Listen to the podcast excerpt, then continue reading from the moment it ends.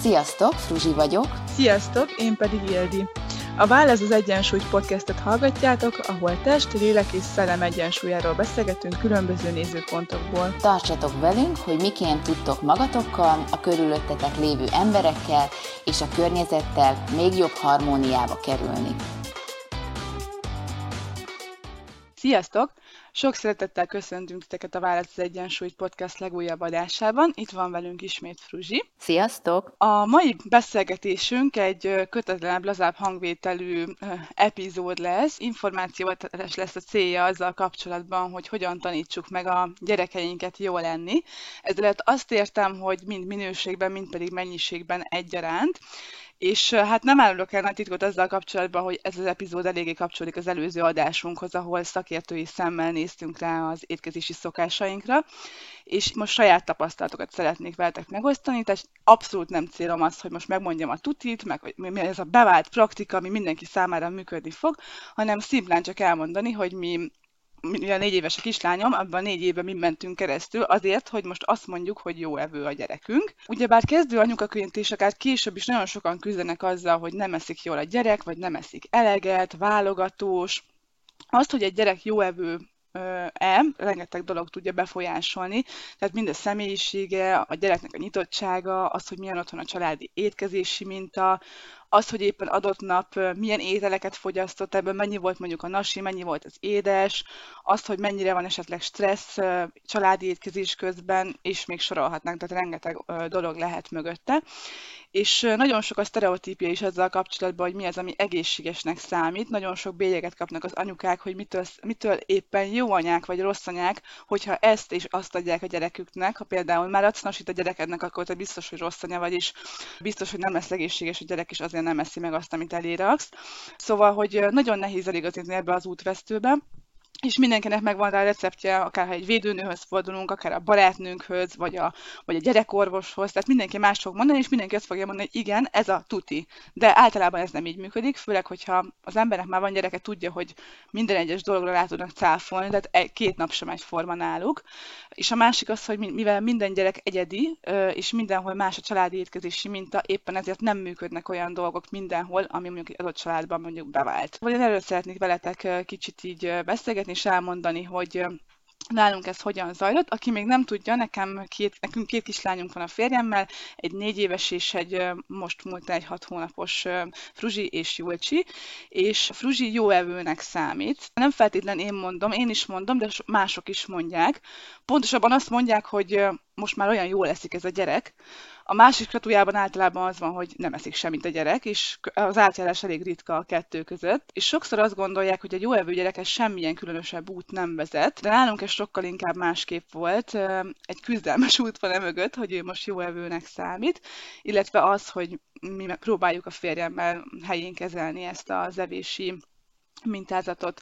Úgyhogy erről szeretnék ma kicsit így információkat átadni. Előre közlöm mindenki, vagy nem szeretnék ilyen negatív megbélyegzést kapni azért, ha mondjuk kicsit úgy gondoljátok, hogy szigorúbban kezelem ezt a dolgot. Ennek tényleg nem az a célja, hogy most ilyen kommentháborút indítsunk, hanem hogy tényleg egy kis segítséget tudjak nyújtani azoknak, akik mondjuk küzdenek ezzel, mert igenis vannak olyan praktikák, amik működhetnek minden gyereknél, de nem minden. A mi útunkat kezdődött, hogy Fruzsi ugyebár az első, mi azt szokták ugye már mondani, hogy a, a effektíve a szilárd ételek bevezetése a hatodik hónaptól kezdődik anyateljes babáknál, tápszeres babáknál pedig a negyedik hónaptól ajánlott.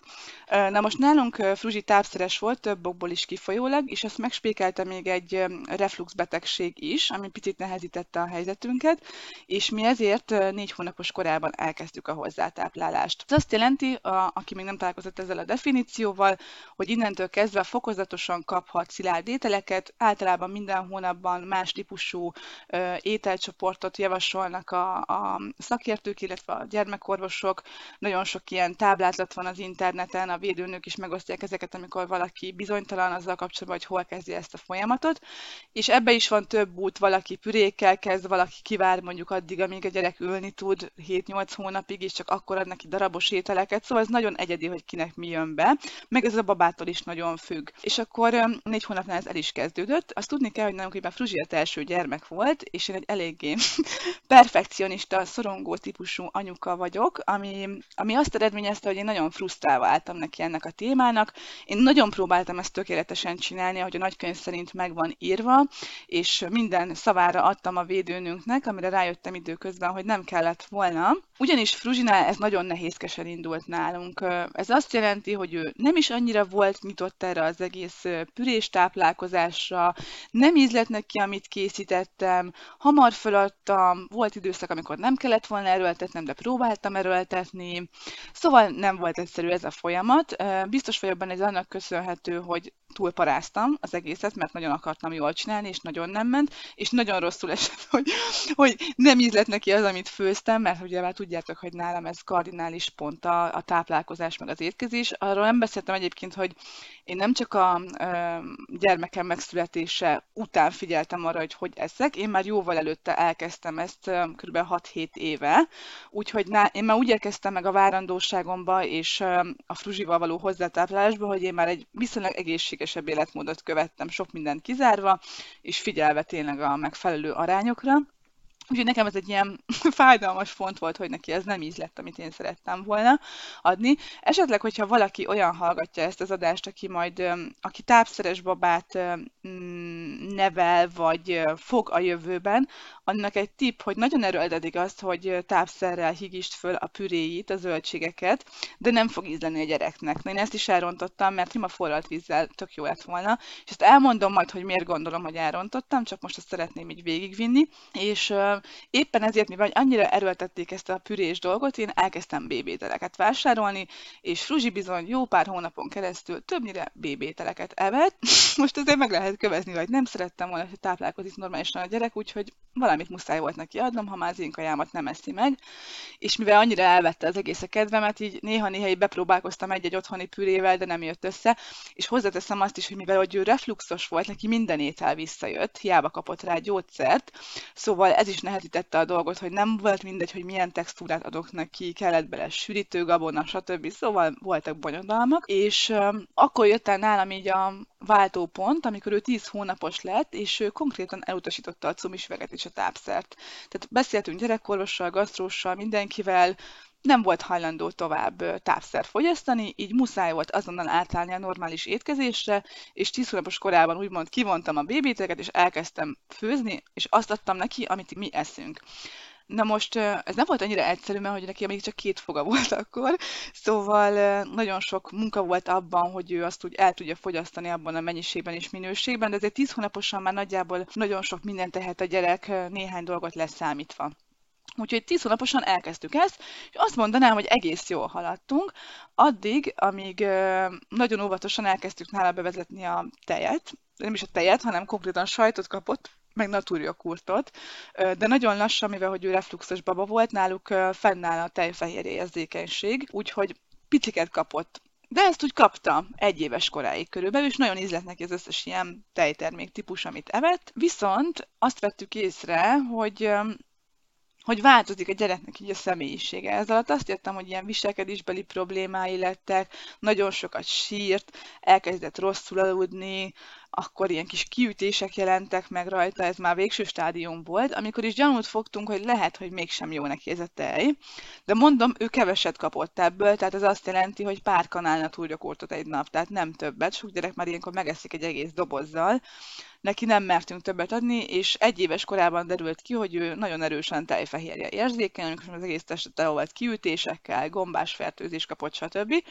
És akkor elmentünk gasztroenterológushoz, és akkor ott jóvá hagyták, hogy igen, ez a probléma, úgyhogy tejmentes diéta. És akkor egy és két éves kora között én serényen főztem mindenfélét, használtuk a növényi tejeket, növényi italokat, növényi kiegészítőket, és mondanám, hogy egész jó evő lett. Nem volt jó evő, de egész jó, voltak ezért válogatósabb dolgai. A húst egyébként akkor sem nagyon ette meg, meg nem is nagyon szerette, úgyhogy nálunk ez sosem volt annyira ilyen erőteljes az étrend, mint az étlapon, bocsánat. És két éves koráig azt mondanám, hogy stabilizálódtunk, és szinte úgy 70%-ban megevett mindent a gyerek. Aztán jött a bölcsöde, és ott az volt a probléma, hogy elég sok főzeléket kapott, és nem ezeket a tipikus, tudjátok, ilyen krumpli főzelék, bab főzelék, ilyesmit, hanem céklafőzelék, kell káposzta, kell bimbó. Azért egy felnőttnél is kiüti a biztosítékot szerintem, vagy nem tudom, Frusi, te ezzel mit gondol? Úristen, nem láttátok az arcomat, de vá, kirázott a hideg a céklafőzeléktől. Ó, Na igen, szóval imádom a céklát, de azért főzelékbe erőteljes. És akkor kaptuk azt a visszajelzést, hogy a gyerek nem eszik otthon elég főzeléket. Na és akkor most jön be itt egy nagyon érdekes kérdés, erre majd kíváncsi vagyok, hogy mit gondoltok, és írjátok meg kommentben, hogyha van erről bármi tapasztalatotok, hogy nem tudom, már túlnőttünk azon a koron, a mi gyerekkorunkban igen, főzelékkel tömték az arcunkat, meg a köményes levessel, meg a tojásleves, ami éppen volt ilyen egyszerű bétel, de hogy ma már nem ezt a világot éljük, hogy minden anyuka naponta két friss fogást rak az asztalra, még én sem, és minden egyes nap, vagy legalább négyszer van egy héten főzelék. Hát kizárt dolog. Imádom a főzeléket, azért négyszer egy héten nem enném meg. És akkor itt jön ez a sztereotípia, hogy nem eszik főzeléket, ami eszik más zöldséges kaját, akkor az nem étel, vagy nem, nem tudom, mi, mi ez az egész hozzáállás. Úgyhogy nálunk ez itt bevágta a biztosítékot az étvágyára, és ennek az lett az eredménye, hogy mivel reggelire is, meg 10 óra is ott, ott kenyerfélét kapott, így elkezdett válogatni, és teljesen ráfüggöző kenyeres dolgokra és konkrétan már nem nagyon nevet meg főtt ételeket. Úgyhogy volt egy jó pár hónap kemény szenvedésünk, amit így hétvégente azzal próbáltam katonásan kompenzálni, hogy én nem voltam az a típus, hogy nem eszed meg, nem vagyok, hogy csinálok rántott húsit, vagy sült krumplit, nem, nincs az az Isten, akkor szépen nem vagy elég éhes, hogy meged, akkor pedig megvárjuk, majd uzsonnára meg fogod enni. És esküszöm nektek, soha nem kellett megvárni a vacsora időt. Tudom, hogy kegyetlenek hangzik, hogy nem adok enni a gyereknek lefekvés előtt, de simán aludt így is. Akkor fölkelt, nyilván éhes volt, és meg tudta enni azt, amit elér raktam, és nem szarkajákat raktam már bocsánat a kifejezésért, hanem tényleg finom dolgokat, amiket tudom, hogy szeret, tehát most kiszúrásban nem raktam egy brokkolit, mert azt a mai napig nem szereti, hanem tényleg, amiről tudom, hogy szereti, de, de csak válogat, és aztán nem eszi meg. Úgyhogy ez hétvégente így ment, majd jött a nyár, Ovi előtt, és akkor ott egy-két hónapig nagyon jól működött ez az egész dolog, mert hozzászokott ahhoz, hogy itthon az van, amit elé rakunk, nincs más opció, megtanult szépen enni.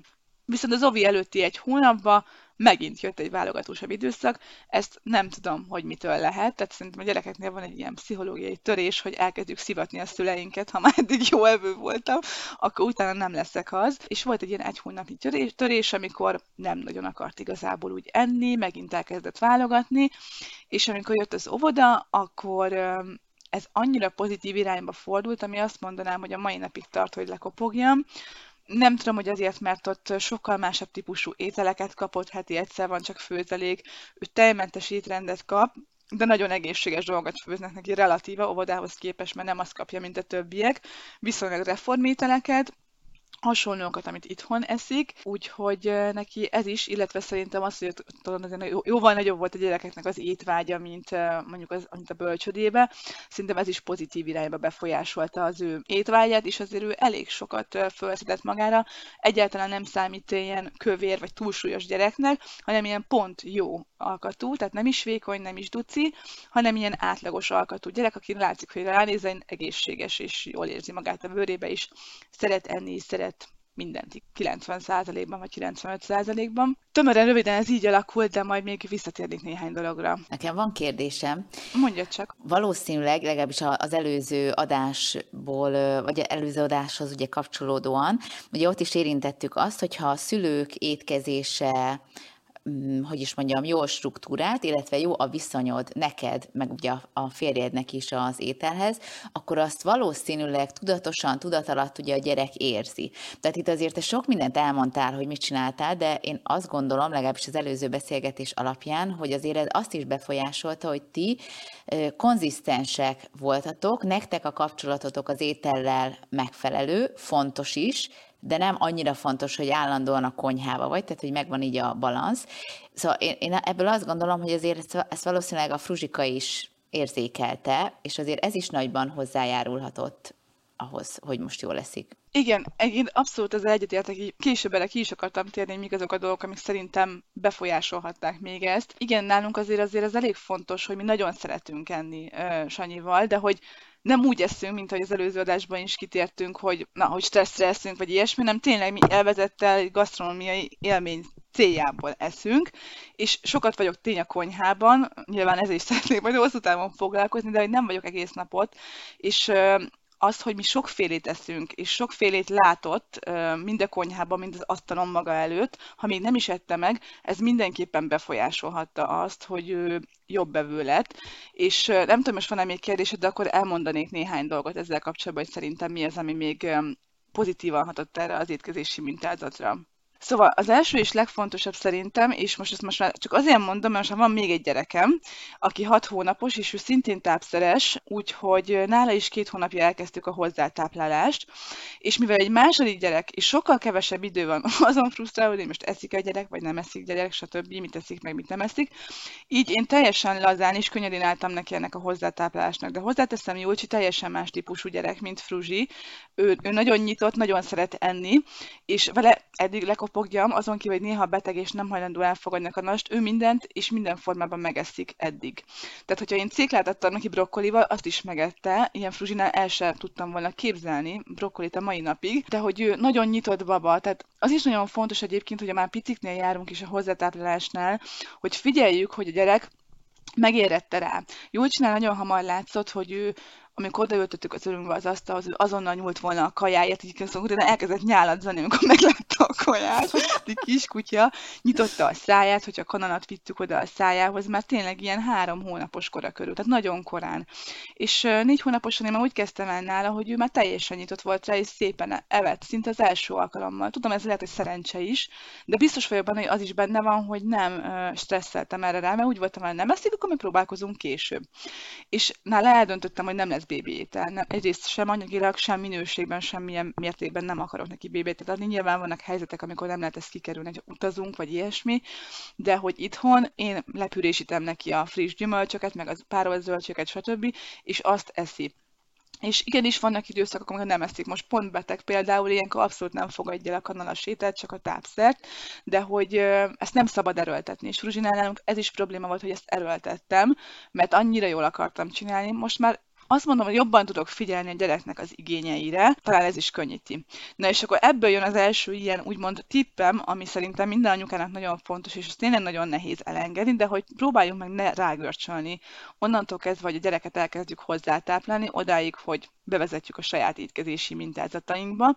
Tehát, hogy ne legyünk túl szigorúak se vele, se magunkkal szemben, ugyanakkor legyenek meg a szabályaink. Tehát, hogy nagyon fontos, hogy ebbe családi szinten értsünk egyet, hogy mik a szabályok. Tehát, hogyha az a szabály, hogy mindenki az adott étkezésnél az asztalnál ül, és nem az van, hogy a gyereknek bekapcsolod a mesét közbe, és ezzel most senkit nem akarok negatív kritika alá vonni, hogy a sok esetben, ahogy említettük az előző epizódban is, van, hogy gyerekek ott ülnek a tévé előtt, és ott esznek. Van az a helyzet, amikor a szülő már annyira el van keseredve, hogy nem eszik a gyerek, hogy inkább odaadja neki a tabletet. Én nem egy ilyet láttam, csak hogy egyem. Na, ez egy nagyon rossz minta, tehát és ebből jön a következő tipp, soha ne csinálj olyat, amit később, nevezes be olyat, amit később nem akarsz, hogy megszívasson. Tehát a gyerekek nagyon gyorsan megtanulják ezt, ha egyszer-kétszer megengeded, utána mindig azt akar, és azért se fog enni. Szóval az étkezési szabályok azok legyenek letisztázva, hogy pontosan mikor, mit mennyit, hol, hol eszik a család. És ebben próbáljunk meg lenni. Szóval én lehet, hogy katonás voltam azzal kapcsolatban, hogy minden egyes étkezésnél Fruzsi pici korától kezdve, amikor apukája dolgozott, nem volt itthon, akkor is együtt ültünk le az asztalhoz, és együtt ettünk, amikor még ott ült az etetőszékbe, akkor is, mert látta, hogy én is étkezik, és amikor evés van, akkor nem szól a tévé, akkor nem szól a mese, akkor eszünk nyugodtan ott az étel, és beszélgetünk közben. Szóval, hogy ezek szerintem ilyen fontos dolgok, és lehet, hogy csak évek után érnek be, de ebbe így következetesnek kell lenni. És ebből és, jön a követ... Ja, Igen? Bocsánat, ehhez kapcsolódóan, és akkor, ha jól értem, ugye te se nyomkodott közben a, a telefonodat, meg a tabletet. Nem, egyébként meg. én erre nagyon ritkán van olyan, hogy mondjuk csörög a telefonom, vagy ilyesmi, akkor felveszem, hogy a fontos, vagy ha nagyon gyorsan meg akarok nézni valamit, akkor ott van, de általában én nagyon hepciás vagyok, viszont ne értsük azt félre, nekünk is van olyan, hogy fruzsi néha, a mes mese előtt eszik, de ez nálunk a jutalmazás része. Tehát, hogyha esetleg a héten ügyesen viselkedik, vagy ilyesmi, erre megvannak a saját kis belső szabályaink, akkor meg van neki engedve, hogy mondjuk heti egyszer-kétszer a mese elé üljön, és ott vacsorázzon a kis asztalánál. De ez nálunk a jutalmazás rész. Ez nem az van, hogy ez a rendszer, vagy ez a megszokott minta, hanem ezt ő tudja, hogyha ügyes vagyok bizonyos dolgokban, akkor lehet ilyen jutalmat kapni. Aha, fú, az tök jó ez a jutalmazás hogy igen, ez a pozitív megerősítés, meg ez a pozitív jutalmazás, de akkor, ha jól értem, hogy ez is le van fektetve, tehát nem Abszolút. akármikor, hanem igen. ő azt pontosan tudja, hogy milyen sűrűn, miután, ha nem csinálja mondjuk úgy, ami jutalmazandó lenne, akkor azt, azt, akkor azt nem kapja meg, tehát Így ezt van. akkor érti és követi. Így uh-huh. van, így van. És ez nagyon fontos, és erre majd lesz egy tippem a végén, és majd is mondom, ezt most vezettük be, és nagyon jól működik eddig, majd erre a végén kitérek. Ö, és akkor itt jön még a következő dolog, hogy ebben nagyon igaza volt Ildikónak az előző adásban, hogy hogy amit te veszel a boltba, amit te választasz, amit te leraksz az asztalra, a gyerek is azt fogja enni. Tehát nem kötelező neki, nem tudom, chipset enni, meg túrórodit, csak ne legyen otthon. Tehát, hogyha a lényeg a változatosságban van nálunk. Fruzsinál ez úgy kezdődött, hogy mindig, amikor már már, már ugyebár ült, és mindenfélét kapott a kis tányérjára, akkor mindig odaraktuk neki azt is, amit nem szeret. És nem kértük, hogy megegye, csak legyen ott előtte. És így indult el az út, hogy egyszer csak elkezdte megkóstolgatni a dolgokat. Amikor már 20 is odarakod neki a céklát, meg a, nem tudom, a spenótot, vagy bármit, akkor egyszer csak kíváncsi lesz, mert nincs erőltetve. De aztán valamikor az ember így ráfeszül, és akkor na egyed már, nekünk is volt ilyen időszak, amikor anyuka türelmetlen, apuka türelmetlen, ég a ház, és akkor hogy sietünk, na igen, nem nincsen tökéletes család szerintem, ezt nem lehet mindig ugyanúgy csinálni, de hogy a, az a lényeg, hogy ebbe is így a egyensúlyra törekedjünk, és az idő nagy részében próbáljunk meg arra törekedni, hogy, hogy igenis, kivárjuk, és ne erőltessük ezeket a dolgokat. Tehát akkor, ha jól értem, akkor huszadjára és odarakod a céklát, a brokkolit, meg a nem tudom én micsodát, nem mondasz neki semmit, csak elé helyezed, úgy teszel, mintha vagy hát nem úgy teszel, ugye elkezdtek ugye enni, ha jól értem, de mi van akkor, hogyha ő már még az első fél percben így kilöki a brokkolit a földre, vagy, a, vagy azt mondja, hogy anya, de tudod, hogy nem szeretem a brokkolit, minek rakod elém, akkor mit lehet csinálni? Hát ilyen példánk nem volt még. Egyetlen egyszer volt, igen. Az pont egyébként ezt most elmesem, ez durva sztori, ez kb. egy hónapja volt, amikor így, nem tudom, nagyon durci hangulatba ült oda vacsorázni Fruzsika, és odaadtuk neki a kaliforniai paprikát, amit egyébként szeret. És ő közölt, hogy ezt nem eszi meg, és ledobta a földre. Na és nálunk ebbe nincs most már így, hogy ilyen nagy is tudja a szabályokat, uh, kecmec, fel lett állítva az asztaltól, és megmondtuk, hogy kislányom, nem vacsorázhatsz, hogyha nem mész oda, fölveszed és megeszed szépen. Hát volt egy hiszti kör, de végül is utána ö, megette. Úgyhogy mi ebben nem engedünk. Tehát, hogyha tudjuk, hogy szereti, mondjuk, ez a szereti példa. A nem szereti, nem volt ilyenünk, hál' Istennek, úgyhogy nem tudom, hogy erre hogyan reagálnék feltétlen, de amikor már kicsit nagyobb volt, akkor mindig elmondtuk neki, hogy jó, elfogadjuk, hogy nem szereted, de igazából még meg se kóstoltad, így nem tudod, hogy milyen. És Fruzsi most már úgy van vele, hogy mindent megkóstol.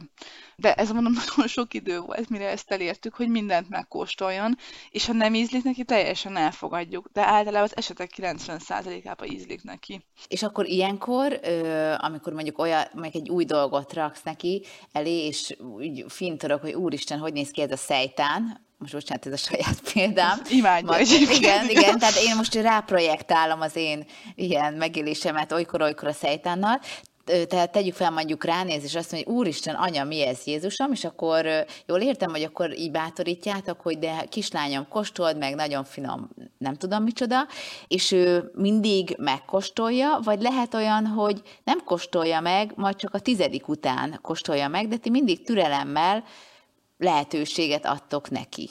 Mindkettő. Ö, egyrészt nálunk le van fektetve, hogy ételre nem mondunk olyat, hogy fúj, meg gusztustalan, de ő is szokott ilyet csinálni, fú, egy büdös, izé, olyanja van, és akkor ezt csinálja, és mondom, hogy kislányom, nem, hát tudod, a büdös a WC-be van, nem a, nem a tányérodon.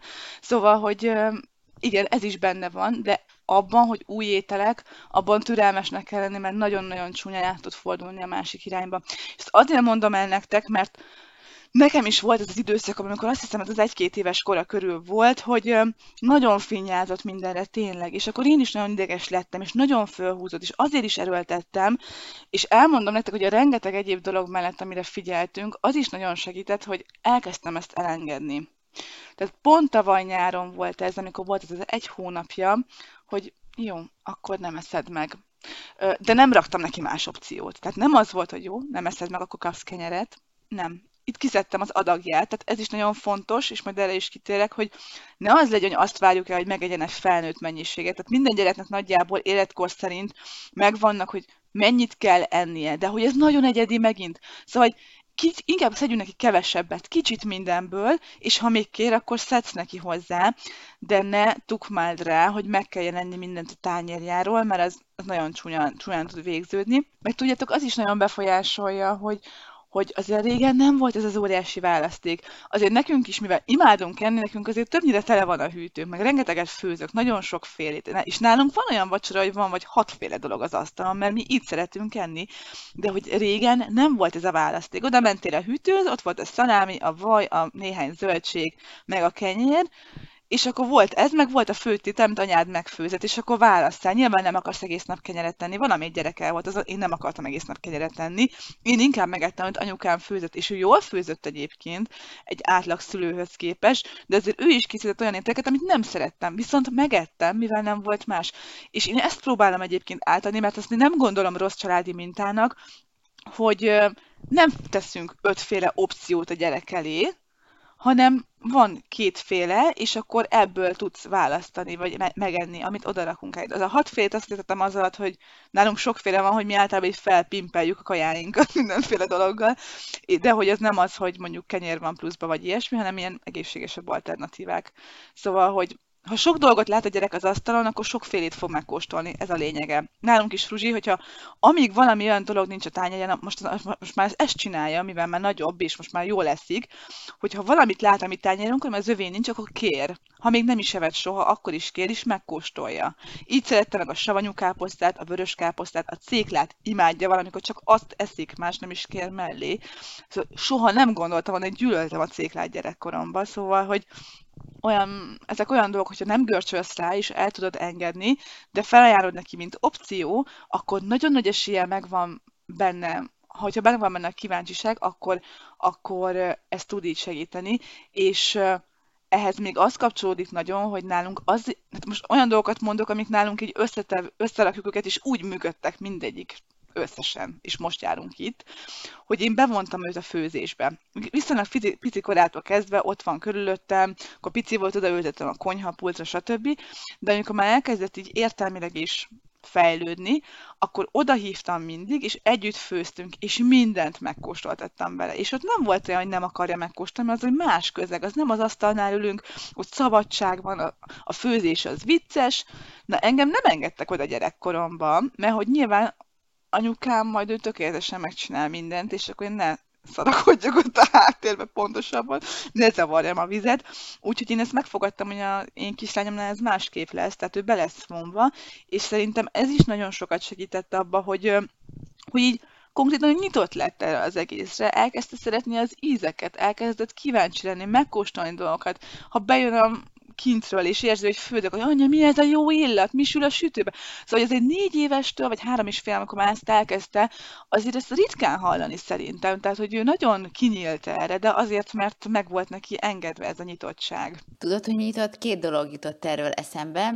Egyrészt, illetve három, hogy ezt valahogy én is így vizualizálom, vagy hogy én is így szeretném majd a, a mi gyerekünkkel de nem is ezt akartam itt kihangsúlyozni, hanem szerintem az azért is nagyon jó, mert látja a teljes folyamatot, hogy nem az van, hogy anya mindig elém rak mindent, vagy apa, mert apa is főzhet egyébként, és csak tehát olyan evidens úgy minden, meg úgy válogathatok, vagy nem tudom, hanem hogy erőfeszítést kell nekem is egy kicsit tenni, de ezt a jó értelemben mondom, bevonódni a folyamatba. Akár nekem is lehet így beleszólásom, hogy, hogy mondjuk mi legyen, vagy mondjuk anya rakjál bele még egy kis joghurtot, vagy bármit. Nekem az jutott eszembe, viszont mi van akkor, hogyha valaki nem szeret főzni, mert nem mindenki szeret, akkor szerinted ezt, akkor mit lehet csinálni? Hát én nem vagyok szakértő, de szerintem ez tudja rontani ezt a helyzetet. Tehát, hogyha a gyerek alapból válogatós, és otthon nem is látja, hogy hogyan készülnek nagy részt az ételek, szerintem az nem biztos, hogy Hát igazából ez, ez probléma, szerintem. Nem értem hozzá, mondom, szóval valaki kövezzetek meg, hogyha hülyeséget beszélek, de saját véleményem szerint, hogyha én mondjuk nem láttam volna anyukámat otthon főzni, hanem csak elém raknak valamit, és voltak ilyen barátnőm, ahol nem főztek a szülők egyébként, és ők tényleg sült krumplin, meg a fagyasztóból kivett csirkeneget meg ilyeneken éltek, és felnőttként sem sokat változott az étkezési kultúrájuk. Tehát itt jön be az, hogy mennyire fontos a családi minta. Meg hát, hogy nyilván nem főztök, de mondjuk akkor figyeljetek arra, hogy jó minőségű ételeket rendeljetek, vagy olyan helyekre menjetek, ahol ilyen egészségesebb és többféle alternatívát lehet megkóstolni. Nem mindig ezt a nagyon hagyományos, zsírban tocsogó, túlsózott, túlcukrozott étel csoportot. Vagy te mit gondolsz, Ruzsi? Nekem van, van olyan élményem, hogy nálunk a családban, mármint ugye amikor én voltam kicsi, a, én, én, én úgy emlékszem, de egyébként lehet, hogy a szüleim ezt teljesen másképp ö, élik meg, szóval érdemes akár majd velük is erről beszélgetni, de hogy nálunk valahogy a kajai nem volt annyira fontos, hanem egy ilyen szükséges rossz, van, amit összedobni gyorsan, ne legyen büdös a konyha, azt, azt eszünk, és nekem egyébként, amíg nem találkoztam úgymond a férjemmel, addig számomra is jó, szóval nem, nem, nem ettem soha egészségtelen dolgokat így nagy többségbe, de hogy azért annyira nem is volt nagyon fontos az, hogy ilyen jó ízűeket egyek, vagy nagyon ilyen egészségeseket, és ezeket kombinálja meg a gasztroélvezeteket. És, és én ezt felnőttként tanultam meg tényleg, nem tudom, három-négy éve, hogy, hogy igen, és ezt, ezt nekem meg kell tanulni. Kiskoromban ezt nem tanultam meg, nem láttam úgy, hát ez van, akkor majd nagykoromban megtanulom, mint sok minden más, szóval Közben egyébként azt is gondolom, hogy ezek hál' Istennek szerintem átírható programok, de valóban igaz az, hogy azért valószínűleg könnyebb lehet, de nyugodtan írjátok meg kommentbe, ha ezzel nem értetek egyet és más a tapasztalat, de könnyebb lehet, hogyha szeretsz főzni, vagy legalábbis úgy vagy vele, hogy még szívesen megcsinálod. Legalább heti párszor, hogyha nem is állandóan.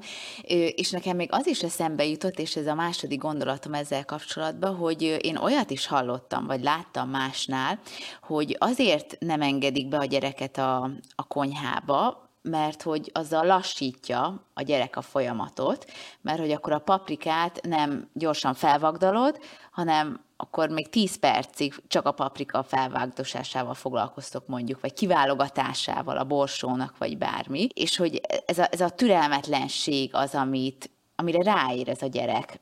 Igen, vannak helyzetek, amikor nem tudod bevonni a gyereket, mert például van 20 percet összerakni egy ebédet. De például, hogyha hétvége van, kicsit nyugisabb, vagy hogyha egy vacsorát készítesz, akkor igenis be lehet vonni. Nekem azért veszőparipám ez, mert gyerekkoromban én pont emiatt voltam elhesegetve a konyhából, mert hogy akkor, ja, akkor még több lesz a mosogatni való, lassabban készül el, stb. stb. De másképp nem tudod a gyereket megszerettetni a főzéssel, az ízekkel, stb., hogyha nem vonod be.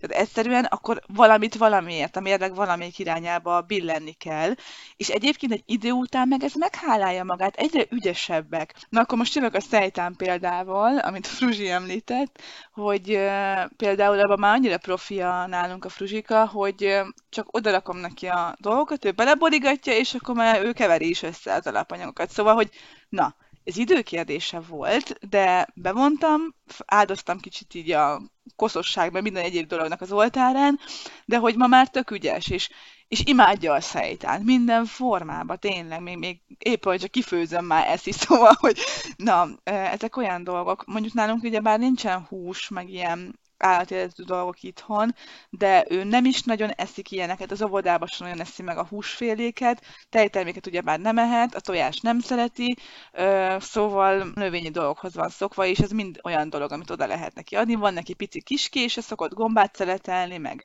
zöldségeket, amit föl tud vele szeretelni. Szóval ezek olyan kis hálás dolgok, vagy egy reggeli zapkását össze tud már kutyulni. Szóval ezek ilyen dolgok, hogy így idővel megtanulják, és ez nagyon sokat tud jelenteni. Itt tudod, hogy milyen, mi jutott még eszembe, hogy milyen perspektívát érdemes ide még berakni. A, nekem az a tapasztalatom, hogy a, a, a magyar kultúra mm, egy kicsit olyan maszkulin, és, és valahogy még mindig tartja az a mondás sajnos szerintem ez sajnos sokak fejébe, hogy a nő a konyhába való, a férfi meg a munkába, most így leegyszerűsítve, és az jutott eszembe, hogy aki esetleg ez szerint gondolkozik, hogy mi van akkor, hogyha valakinek mondjuk kisfia van, akkor, akkor erről te mit gondolsz? Én utána elmondom, hogy mit gondolok, de kíváncsi vagyok, hogy te mit Szerintem gondolsz. ugyanez. Ez teljesen nemtől független. Nem egy olyan ismerősünk van, a kisfiút is ugyanúgy bevonnak a főzésbe. Ez a gyereknek a kíváncsiságától függ.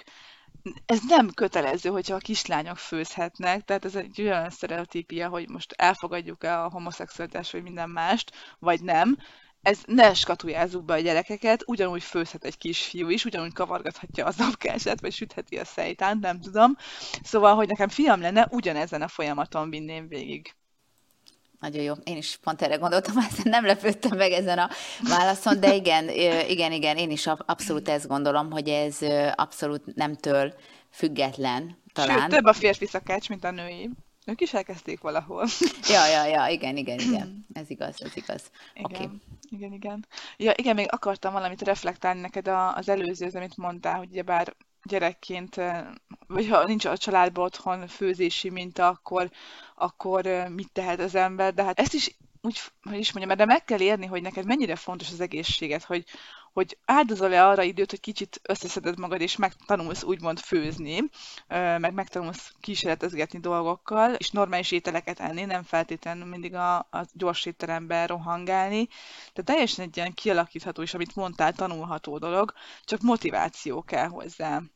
Nagyon sokan akkor kezdenek el főzni, amikor mondjuk életmódváltásba kezdenek, és elkezdik a mozgás, meg az edzés, és rájönnek, hogy igenis, jó, most ez nagyon sarkalatos példa lesz, de hogy csirkemel, rizs, brokkoli kombó, de azt is meg kell akkor csinálni, szóval, hogy valaki itt kezdi el, de ez is teljesen jó én mindig azt szoktam mondani, hogy én vagyok az élő példa arra, hogy hogy aki abszolút antitalentum, tehát rám, rám lehetett volna tényleg pecsételni ezt, és van is, ah, Isten, volt is én ismerősöm, aki ezt mondta, hogy jaj, hát aki korán nem tanult meg főzni, az később sem fog tudni. Én, én nem szeretem az ilyen, ha valami nem ment, akkor már soha. Tehát, hogyha ez, ezek ilyen tipikus példák, bocs, egy kicsit ezen így elflesselek, de hogyha kiskorodban nem tanultál meg úszni, ha ezt is hányszor hallottam, akkor már nagykorodban se fog úgy menni, meg ha egyszer dohányoztál, akkor te örökre dohányos van, szóval ezeket a megbélyegzés, örökre ott te megpusztulsz, hogyha egyszer valamit csináltál, vagy nem csináltál, én ebbe egyáltalán nem hiszek, és komolyan mondom, és ezt, ezt szeretném erre itt felhívni a figyelmet, hogy tényleg semmi más nem kell, mint gyakorlás és kíváncsiság. Ez a kettő. Így van. Így van. Így semmi van. extra talentum. Igen, ezzel teljesen egyetértek. Én sem tudtam gyerekként főzni, sőt, egész kamaszkorom még nem főztem nagyon, csak ritkán és most itt vagyok, hogy ez, ebből akkor majd egyszer pénzt keresni valamilyen formában, szóval, hogy erre én is élő példa lehetnék. Tényleg ne féljünk ezt elkezdeni, bármilyen életkorban is legyünk, tehát hogy ez fontos, fontos dolog.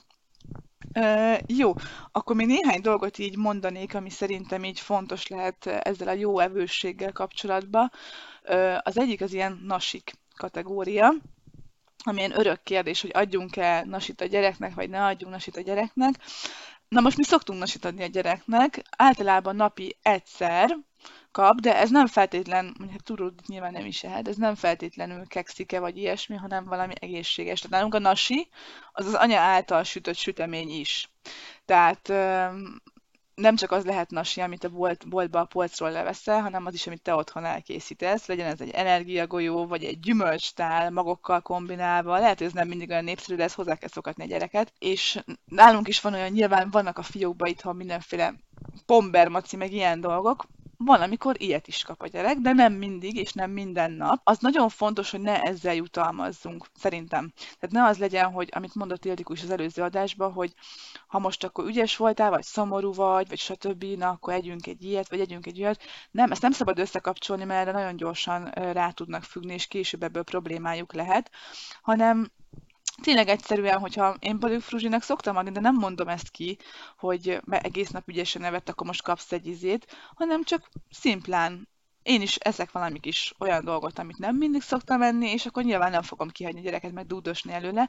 Nálunk egyébként szerintem azért is van az, hogy ő nem annyira durván nas is, mert nálunk van egy nasi fiók, ami mindenki számára elérhető. Ebben van nápoi, étsoki, mindenféle olyan dolog, ami nem feltétlenül a növényi étrendnek a része. De hogy nagyon ritkán nyúlunk hozzá, de hogyha hozzányúlunk, akkor a gyerek elől se dugjuk el. És ő neki ez számára bármikor elérhető, és éppen ezért nincs meg az a vágy, hogy én nem kapom meg, ezért nekem minden nap be kell túrnom egy csokit az arcomba, hanem például van olyan, hogy ezek a gyümölcspürék, meg gyümölcszetek a gyerekeknél mennek, van olyan, hogy egy hónapig hozzá se nyúl, mert nem érdekli. És szerintem egyébként ez is a kulcsa, hogy ne legyen eldugdos felőle, és ne az legyen, hogy na most csak ennyit kaphatsz, és, és akkor most egy hétig nincs nasi, és izé, hanem hogyha úgy gondolod, vagy ha te is eszel, akkor, akkor legyen az, hogy akkor családi szinten folyik ez a bűnözés, ha már bűnözésnek hívjuk. Úgyhogy nálunk szerintem ez is fontos. Ugyanakkor vannak olyan alkalmak, mint például pont most volt nálunk ilyen gyerekzsúr a negyedik születésnapjára, amikor nyilván előkerültek ezek a nasik nagyobb mennyiségbe a kisgyerkőcök miatt, hát egyszer van születésnap, és olyankor a gyerek két napig nem tud normálisan enni, mert olyan szinten telítődik cukorral az agya, meg minden a szervezete, hogy utána úgy kell visszanevelni. Szóval ezért is fontos az, hogy ne egyenek minden nap nagy mennyiségben, vagy akár kis mennyiségben sem ilyeneket, mert brutálisan befolyásolja a hangulatukat. Tehát én azt hittem, hogy Fruzsit kicserélték, amikor teletömött öt piskutot a fejébe, hát sose vett még meg annyit egyszerre, és teljesen föl volt pörögve, de ugyanakkor hiszt is lett, szóval teljesen az a cukor ez így megbolygatta a rendszerét. Legyen meg ennek a kerete, hogy mikor és hol, milyen körülmények között legyen ez a nasizás. Erről két dolog jutott eszembe. Az egyik a, a, az, hogy a cukorra hogy reagálunk, hogy ilyenkor azt mondjuk, vagy ugye sokan azt mondják a gyerekekről, hogy jaj, nem lehet velük bírni meg, mi történt meg, hogy viselkedik meg ez az amaz, és például nekem van egy olyan személyes példám, hogy rendeltünk mindegy valahonnan egy tortát egy születésnapra, nem én csináltam, és ami csak azért fontos, hogy nem én csináltam, mert én nem használok ennyi cukros, sőt, én cukrot sem használok az édességekhez, csak ugye ilyen természetes anyagokat, bocsánat, és rendeltünk, és én, én szerintem cukorsokkot kaptam egy szelet után, és annyira rosszul voltam egész nap, de minden bajom volt, és a férjemnek is, és akkor pont erre gondoltam, hogy úristen, szegény gyerek még nem tudja ugye ezt megfogalmazni, hogy fú, ez biztos azért van, mert abba a tortába annyi cukor volt, én nem vagyok hozzászokva, és a bérrendszeremmel mi történt, és akkor most felment a vérnyomásom, szóval hogy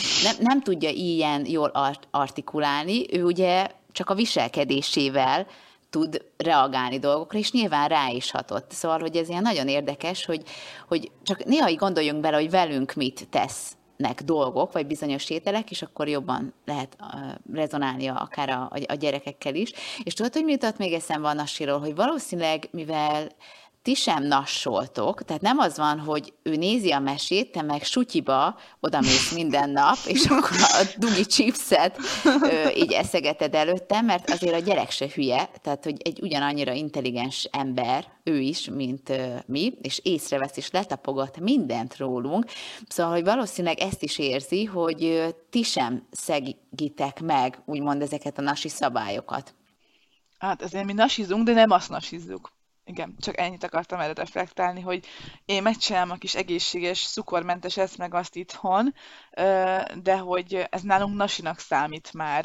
Tehát mi szeretünk nagyon nasizni, de jó dolgokat nasizunk. Nekem egy turmix is nasi, szóval... Hogy... Ja, na jó, igen, igen más, más használunk. Nekem igen. a nasi, a tortilla chips, meg a igen. nápolyi és a csok. Igen. igen, az ilyen snackek. Igen, igen, igen, igen. Csak az a baj, tudod, hogy főleg azoknál a gyerekeknél is, ezért egyébként néha így hálás is vagyok, ha még rossz is, hogy, hogy Fruzsi tejfehérje érzékeny, mert legalább nem eszik meg annyi kakit, már bocsánat, hogy ezt mondom, ami a boltok polcain van, mert akárhogy is nézzük, a túródudi, a gyümölcsökutok, stb. Egyrészt már korán sem olyanok, mint régen voltak, másrészt meg baromi zsírosak, tele vannak cukorral, nincs szükség a gyereknek, és nagyon-nagyon sok szülőnél láttam azt, hogy oké, okay, le tudjuk az uzsonnát egy gyümölcsjoghurttal, le tudjuk az uzsonnát egy túrórudival, akkor még délután kapsz egy kinderpinguit, meg nem tudom mi, és akkor már tele van cukorral, meg zsírral a gyerek aznapra, és még normális dolgot nem is evett. Szóval, és akkor ne felejtsük el a közétkeztetést, amiben vannak ezek az átlag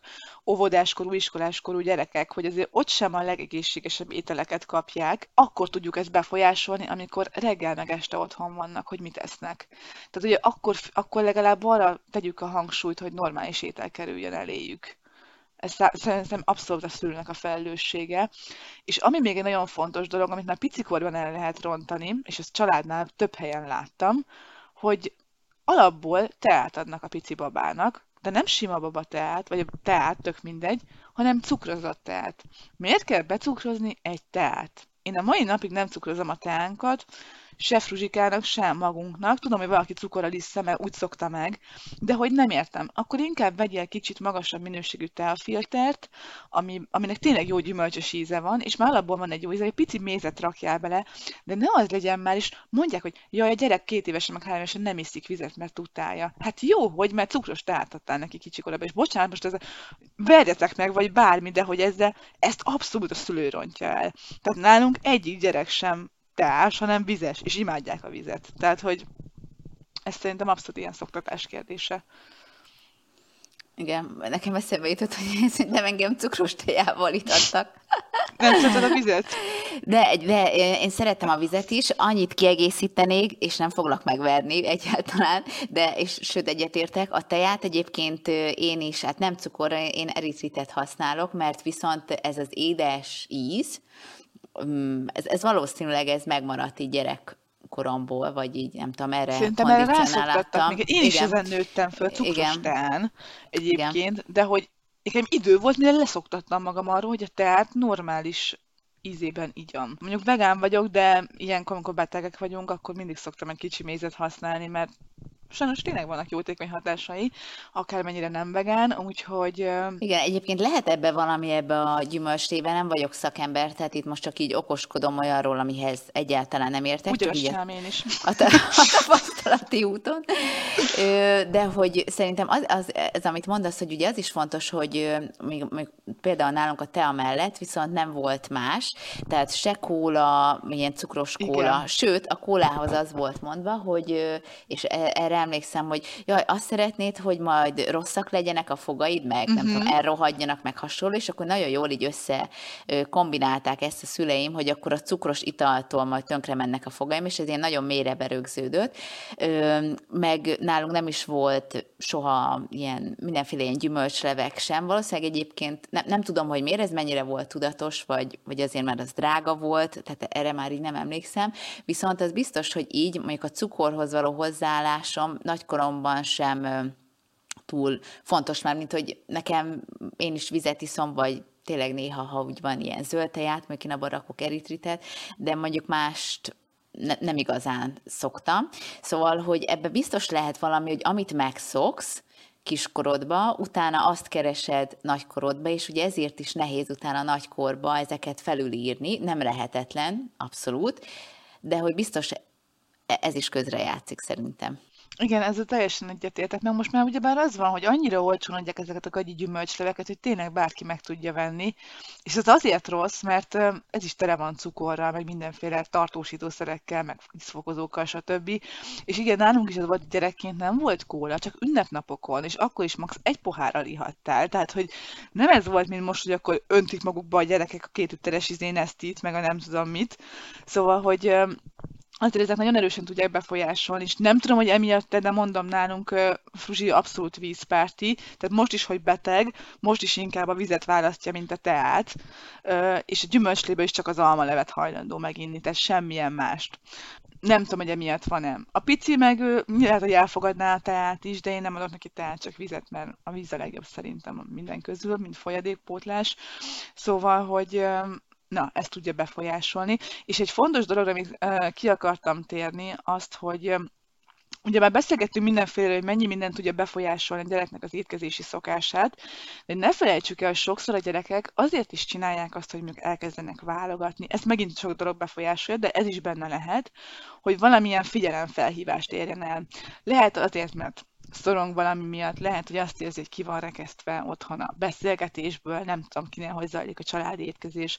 Lehet, hogy kis tesója született, vagy bármi olyan dolog miatt, amivel figyelemfelhívást akar elérni, csak az evésben fog lecsapódni. És itt reflektálnék az előző podcastunkra, hogy igenis próbáljunk meg, akármennyire nehéz, de valahogy az érzelmeikről beszélni, hogy azt ki tudják adni magukba, hogy ki tudják fejezni. Tudom, hogy nagyon nehéz, nekem is van egy óvodáskorum, és nem is lehet még annyira nagyon kihúzni belőlük, de meg kell próbálni valamilyen módszerrel, hogy ne az legyen, hogy ez az étkezésben csapódjon le. És elmondom, hogy miért gondolom ezt. Azért, mert itt látszik, hogy sokszor az embernek semmi nem elég jó. Tehát, nem eszik a gyereked, akkor az a baj, ha elkezd enni, akkor az a baj, és a saját példát mondok.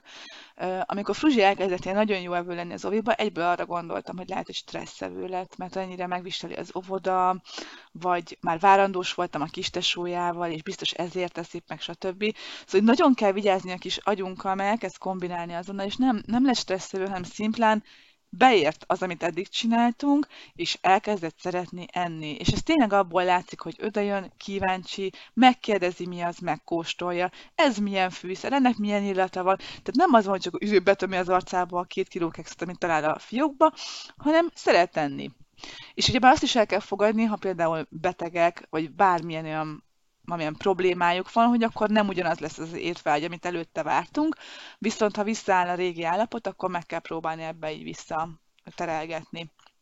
Úgyhogy ez nagyon fontos dolog, hogy erre figyeljünk, hogy, hogy lehet-e ilyen is mögötte a dolog mögött. Ez egy nagyon összetett probléma szerintem, tehát hogy én a mai napig küzdök vele, de, de mindenképpen érdemes erről beszélni. Igen, ezt, ezt, ugye, ezt nagyon jól az Ildikó is összefoglalta az előző részben, esetleg aki nem hallgatta meg mindenképpen hallgassa meg, mert, és ez ugye nagykorban is sokszor utána ugye igaz, sőt, hát mi az, hogy nagykorban, ott jön elő aztán csak igazán, amikor ugye stresszesek vagyunk, ér valami minket, bánat tunkban feltépjük a mérkás csokit, és csak azt vesztük észre, hogy már a második ö, dobozza lettük meg, és hasonlók, és akkor, és akkor igazából az van, hogy az érzelmi reakciónkat, az érzelmi választainkat, azt, hogy mi zajlik bennünk, azt nem tudjuk jól kezelni, és ugye hát az egyik megoldás ugye az étel, nyilván lehet még az alkohol, cigaretta, drogok és hasonló, tehát nagyon sok minden más is, de az étel az egyik ilyen fő. Igen, igen. Két dologra szeretnék kitérni. Az egyik az, hogy szerintem mik a legfontosabb alapjai egy jó étkezési minta kialakuljon, és ezt most tényleg a saját példánkból mondanám. A másik pedig majd néhány könyvet szeretnék mondani. Az egyik az, hogy ugyebár ez nem csak a gyerekekre, ez szinte minden a felnőttekre is igaz, mert nyilván gyerekekből leszünk felnőttek, és így alakulnak tovább a minták, hogy nagyon-nagyon fontos, és tudom, hogy ez már tényleg a csapból is ez folyik, de hogy kellő mennyiségű folyadékot ígyunk. Ha nem iszunk elég folyadékot, egyszerűen az agyunk se tud úgy működni. Se a tüdőnk, semmi. Tehát a szerveink azok teljesen másképp funkcionálnak, amikor vízhiányos állapotba kerülnek, amit nyilván sok minden befolyásol, az alvás, a kávéfogyasztás, esetleg valaki iszik néha alkoholt, stb. Szóval sok minden hatással van rá. Az egyik legfontosabb alapköve, hogy már gyerekkorban megszerettessük a, a, fogy, a folyadékfogyasztást. Ez tényleg legyen akár, akár valamilyen tea, de csak ízesítés nélkül én mindenképpen erre biztatnék mindenkit, hogy ne rakjunk ízesítést a gyerekteákba, és a kicsik még annyira, hogy is mondjam, ilyen kis finom érzékszervekkel rendelkeznek, ők, ők megeszik magába a zöldséget, stb. A legtöbb, nem mindegyik nyilván, de hogy nincs feltétlenül igényük nekik még nagyon sós, meg cukros dolgokra. Szóval a folyadékfogyasztás az egyik legfontosabb. Ezen kívül ehhez szorosan kapcsolódva a rostok, tehát hogy nagyon-nagyon sokan küzdenek emésztőszervi problémákkal, amik kapcsolódhatnak ehhez, hogy nincs elég rostfogyasztás. Átlagosan egyébként 30 g rostot javasolnak egy átlag felnőttnek, és hát szerintem Magyarországon azért az olyan pár gram körül van, amennyit így bevisznek átlagosan a felnőttek. Úgyhogy ez is szintén gyerekkorból gyökerezik, hogy nem adunk elég rostot a gyereknek. Hogyha le tudjuk egy túrórudival, meg a joghurttal, meg a péksütivel a, a dolgokat, és most nem azt mondom, hogy ez néha nem fér bele, csak ne legyen rendszeres, akkor nem lesz meg az a napi rostfogyasztás, amit hozzájárul a normális emésztéshez. És egyébként szülőként mondom, nagyon nagy problémákat is, frusztrációt tud okozni, hogyha a gyereknek nem megfelelő például a széklete, vagy bármi is. Vannak olyan pici babák, akik már mondjuk szélcsövezni kell, mert, mert nem, nem tud kakálni. Már bocsánat, hogy ezt így kimondom, de ez a lényege, ha már gyerekodásról beszélünk. Szóval, hogy ezek a, az a rosfolyás, baromira befolyásol mindent. Ezen kívül, amit mondtam, hogy próbáljunk egy rendszerességet kialakítani mindabban, hogy mikor mennyit teszik a gyerek. A, tényleg ez a, ez a reggeli 10 órai ebéd, uzsonna és vacsora, ez mindenképpen meglegyen. Öt étkezés az bőven elég egy gyermeknek, egyébként egy felnőttnek is. Tudom, hogy tényleg valaki nem szeret reggelizni, és akkor később eszik, valaki időszakos bőjtől, és csak kétszer eszik bizonyos intervallumba, de hogy a rendszeresség az nagyon fontos, hogy gyerekkorban kialakítsuk. Ha még mi nem is úgy étkezünk felnőttként, de a gyereknél ez ezt ki kell alakítani, mert egyébként ahogy bekerül a közösségbe, ott is ez lesz majd, és ha ez nincs hozzászokva, sokkal nehezebben fog adaptálódni ehhez az egészhez. Ezen kívül a változatosság, tehát hogy tényleg próbáljunk meg minél többféle ételtípust, akár zöldséget, gyümölcsöket megkóstoltatni, a, a gyermekkel is megszerettetni, és próbáljunk ebbe következetesek lenni, és ami talán a, legeslegfontosabb szerintem, és megalapozza a gyereknek a hangulatát, az a reggeli. Tehát, hogyha mi nem is reggelizünk, próbáljuk meg a gyereket rászoktatni a reggelire, ha nem is ez a nagyon korai jevő, de valami legyen a kicsi gyomrába, mert teljesen más lesz a napi energia megoszlása, meg az energia szintje, hogyha, hogyha jó minőségű tápanyaggal indítja a napot. Úgyhogy szerintem ezek a legeslegfontosabb alapok talán ahhoz, hogy egy ilyen jó étkezési mintát ki tudjunk alakítani már kisgyerekkorban. Az adás közepén említettem, hogy kitaláltunk egy új jutalmazási módszert a, a Fruzsinál, ami most úgy néz ki, hogy elég jól bevált nálunk. Ennek az a lényege, hogy vettem neki egy kis füzetet, és ilyen jutalmazó nyomdákat, és vannak olyan területek, amit amik nálunk kardinálisak, például a nappali alvás, illetve az, hogy mindenképpen rászoktassuk arra, hogy elpakoljon maga után, és mi ezt a két kategóriát kezdtük el most úgymond jutalmazni. Ez annyiból áll, hogy vettem három jutalmazó nyomdát, egy szomorú fejecskét, egy mosolygós fejecskét, és egy ilyen ügyes voltál kutyuskát. és a füzetbe csináltam neki egy ilyen táblázatot havi lebontásba, és ebből is egyrészt tudja belőle tanulni azt, hogy milyen napok vannak, meg hogy milyen hónapnál járunk, és az nagyjából milyen dolgok kapcsolódnak. Másrészt pedig látja azt, hogy az adott tevékenységet ő jól vagy rosszul zárta a nap végén. És nálunk a nappali alvás ez egy ilyen kardinális probléma, mert már három-négy hónapja nem nagyon akar aludni, nagyon hektikusan, már mindent kipróbáltunk, de igazából szüksége lenne rá, szóval mindegy, ez egy bonyolultabb témakör, és nem is ide kapcsolódik, hanem hogyha alszik nappal, akkor kap egy mosolygós fejecskét, és ha nem alszik, akkor pedig egy szomorú fejecskét, és a másik uh, ilyen kategória nálunk a játékelpakolás, ugyanígy, hogyha elpakolja nap végén a játékait, akkor mosolygós fejecske, ha nem pakolja el, akkor szomorú, és hogyha két mosolygós fejecskén összegyűlt egy nap, akkor már nap végén úgymond van egy ilyen mini jutalom, amit ő választ ki. Ez lehet az, hogy kicsit tovább van fönt, lehet az, hogy dupla mesét mesélünk neki, lehet az, hogy éppen mondjuk a uh, mese előtt vacsorázhat, vagy bármilyen dolog, ami, ami nem um, ilyen ajándékhoz, vagy pénzhez, vagy pedig feltétlenül ételhez kapcsolódik, tehát nem az, hogy kapsz egy csokit, hogyha ez így történt, mert akkor felhízlaltuk a gyereket minden nap, hanem hogy tényleg valami olyan dolog, amit, amit ő, amire ő vágyik, és ami, amitől így jobban érzi magát, és hogyha egész héten ügyes volt, mondjuk hétből öt napot, akkor pedig van egy ilyen úgymond egy ilyen extra jutalom, hogy tudom én, elmegyünk egy cukrászdába, vagy elmegyünk kirándulni, vagy elmegyünk egy játszóházba, vagy két órát anyával tölt, és azt játszunk, amit akarunk. Szóval ilyen nagyobb ívű, de az sem feltétlenül nagyon nagy anyagi dolgokhoz kapcsolódik, inkább apróság. És nálunk az, ezen a héten kerül bevezetés, eddig ez csodálatosan működik, mert mindig, amikor eddig minden nap aludt, lekopogjam, pedig eddig nem aludt, Úgyhogy nála ez egy ilyen nagyon nagy motivációval hat, és akkor jön, és akkor anya, megkaphatom a pecsétet, mert aludtam, és akkor nap is elpakoltam a játékot, mint akkor most miből választhatok, milyen jutalmam lesz. Szóval hogy ez egy ilyen kicsit ilyen pozitív gyermeknevelésnek az egyik módszertana, amit így pszichológusok is teljesen jóvá hagynak, úgyhogy ezt kezdtük el most nála, és ez nálunk nagyon jól működik. És ezt akár egyébként étkezésre is be lehet vezetni, hogy ügyesen ebédelti, az ügyes az relatív, tehát kinek mi az ügyes, ha mondjuk megette a felét, vagy megette az egészet, ez már teljesen a családnak a fájdalompontjától függ, úgymond, hogy ők most mit akarnak bevezetni, de erre is rá lehet húzni. Vagy akár egy mondjuk egy hisztire, hogy mennyire volt hisztis napközben, bármi, ami az ilyen viselkedési dolgokhoz kapcsolódik, és ez kisiskolás korig teljesen tök jól tud működni, vagy akár még kiskamaszoknál is egyaránt. Hát ez, ez nagyon tetszik. Hallod? Hát ettől most el vagyok ájóva, ez Tényleg? a játékosítás. Aha.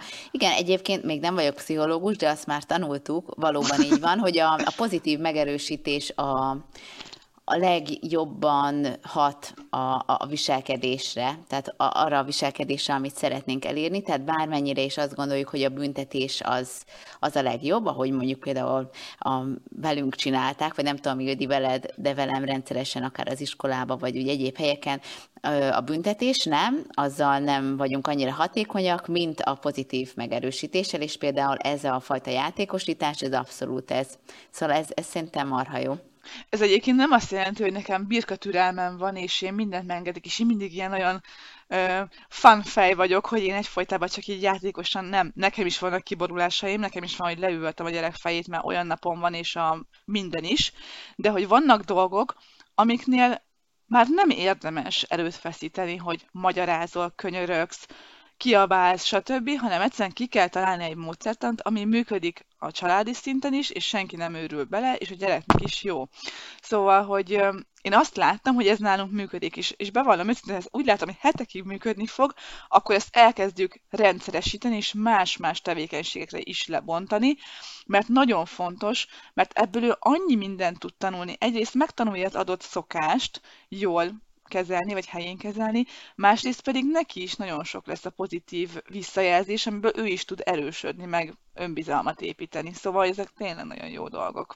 Úgyhogy ennyit akartam még így mondani a végén, illetve néhány könyvet mondanék, amik segíthetnek abban, hogyha valaki mondjuk még a, nagyon a kezdetén van, akár a hozzátáplálásnak, vagy ha már nagyobb a gyermek, akkor nem tudja, hogy mit adjon neki, elveszett ebben az útvesztőben. Van három darab könyv, pontosabban kettő, bocsánat, a harmadikat azt sajnos nem írtam fel, de addigra utána nézek. Ambrus Éva írta, aki a Manó menünek az alapítója, akinek van gyermeke, már biztos, hogy találkozott a nevével, van neki applikációja, webshopja, illetve könyvei. Az egyik a hozzátáplálás egyszerűen, ami nyilván kisgyermekkortól aktuális, és azt hiszem, hogy tavaly előtt jelent meg neki a Válogatós Gyerekek című könyve, ami kifejezetten arról szól, hogy hogyan tud tudsz jó evőt faragni a gyermekedből. Én Őszintén csak részleteket láttam ezekből a könyvekből, viszont a hölgyet én már hallottam egy podcast adásban, amit szintén be fogok nektek linkelni, ahol erről beszélt, hogy hogyan lehet um, valójában egy válogatós gyereket kicsit így át formálni, és ő is erre tért ki, hogy mennyire fontos az, hogy elengedjük és ne görcsöljünk rá. Nyilván nagyon sok minden mást is említ, de ez az alapköve az egésznek, és őszintén elmondom, hogy én ezt tavaly augusztusban meghallgattam ezt az adást, és szerintem nekem ott jött el az áttörés. Mert rájöttem, hogy nem én vagyok a rossz, nem én vagyok a szaranya, ahogy mindenki fogalmaz most a mai világban, hanem egyszerűen tényleg vannak, amikor mindent megpróbálsz, és már semmi nem működik, akkor el kell tudni engedni. Amikor már, már nagyon fáj a dolog, hogy már nem tudsz mit csinálni, mert tényleg nem akarja megenni, meg mindig lesz egy olyan időszak, amikor majd nem akarja megenni, akkor ez nagyon sokat tud segíteni. Én minden olyan anyukának, aki most bajban van a gyereknek az evésével, ajánlom, hogy vegye meg azt a könyvet, és olvassa el. Én bár nem valószínűleg nem fogom megvenni, csak ha jól csinál, nem lesznek ilyen problémák, mert hál' Istennek Fruzsi már, már jól eszik, de hogy ez nagyon sokat tud egyébként segíteni. Úgyhogy én ezt a két könyvet ajánlanám, illetve ezt az adást akkor be fogom nektek majd linkelni. Ennyit szerettem volna elmondani, remélem abszolút nem éreztétek azt, hogy én most itt meg akarom mondani a 100%-os bevált receptet, hanem tényleg csak azt akartam elmondani, hogy nálunk ez hogyan, hogyan kezdődött, hogyan alakult, és most hogy állunk. Amik viszont tényleg nagyon fontosak, hogy a leges legfontosabb, hogy azt kell a gyereknél beépíteni, hogy az evés az nem egy kötelező rossz dolog, és ezeket az alvásra is elmondhatom, mert sok gyerek azt érzi, hogy az alvás egy büntetés. Nem, ez, ez az ő érdeke, ez egy jó dolog. Enni kell, aludni kell, ezek, ezek nagyon-nagyon fontos és kardinális dolgok ahhoz, hogy megfelelően működjön az idegrendszere, megfelelő energiaszintje legyen, tehát ezt valahogy el kell tudni adni a gyerekeknek, és talán még az is nagyon fontos, amit szintén említettem, hogy nagyon, hogy tényleg csak olyan szokás vezessünk be, amit nem bánunk meg később. Tehát egy-két alkalom lehet, hogy belefér egy-egy eltérésre, de hogyha hosszú távon, akár mondjuk egy hétig alkalmazol valamit, arra rá fog kattani a gyerek, és iszonyú nehéz lesz róla lehozni, úgyhogy ez abszolút nem működőképes. Tényleg legyen kerete és napirendje az étkezésnek és az étkezési kultúrának, és ne csak a gyereknél, hanem magunknál is alakítsuk ezt ki, mert sokkal könnyebb lesz ezt családi szinten tartani, mint egyénileg. És talán a leges legfontosabb, hogy ne büntessük magunkat, hogyha bármi nem úgy alakul, vagy a gyerekünk éppen rossz paszban van, és odavágja a kaját a falhoz, mert nem ízlik neki, vagy anya, te rosszat főztél, vagy az óvodába finomabbat főznek. Tehát nem vagyunk tökéletesek, a gyerekek is próbálgatják magukat, feszegetik a határaikat, de mi fogjuk nekik megadni a keretet. Nem feltétlenül az óvoda, nyilván ott is nagyon sok hatása van vagy az iskolába, de az alapokat mindig otthon kapják meg.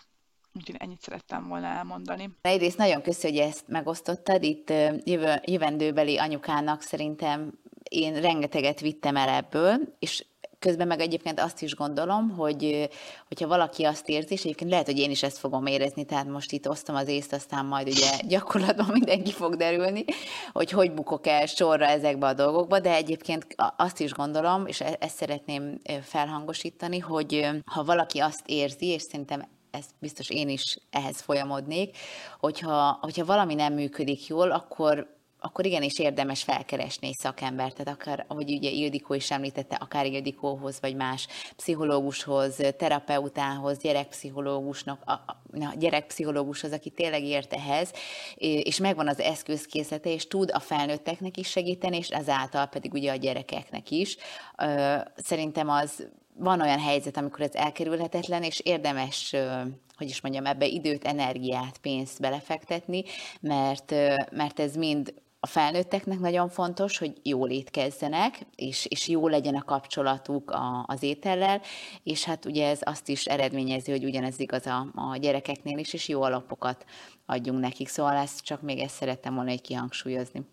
Hát szuper, hogy erre kitértél, ezt. Igen, ezt én kihagytam, hogy igen, van az a pont, amikor már nem tudtad megoldani a problémát, és őszintén bevallom, hogyha most ez az elmúlt egy évünk nem így alakult volna Fruzsi étkezését illetően, akkor biztos vagyok benne, hogy én is fölkeresek egy szakembert, mert nem azért, mert olyan óriási jellegű probléma van, de valamikor már nem tudod, vagy nem akarod ezt így önállóan megoldani, hanem sokkal könnyebb és egyszerűbb, hogy a a segítséget, és az életünk minden területére igaz, szóval ne féljünk segítséget kérni. Ez nem szégyen, főleg nem a mai világban, ahol tényleg annyiféle terapeuta meg szakértő van körülöttünk, hogy csak várják, hogy megkeressük őket, és tudjanak segíteni, úgyhogy ez egy nagyon fontos dolog.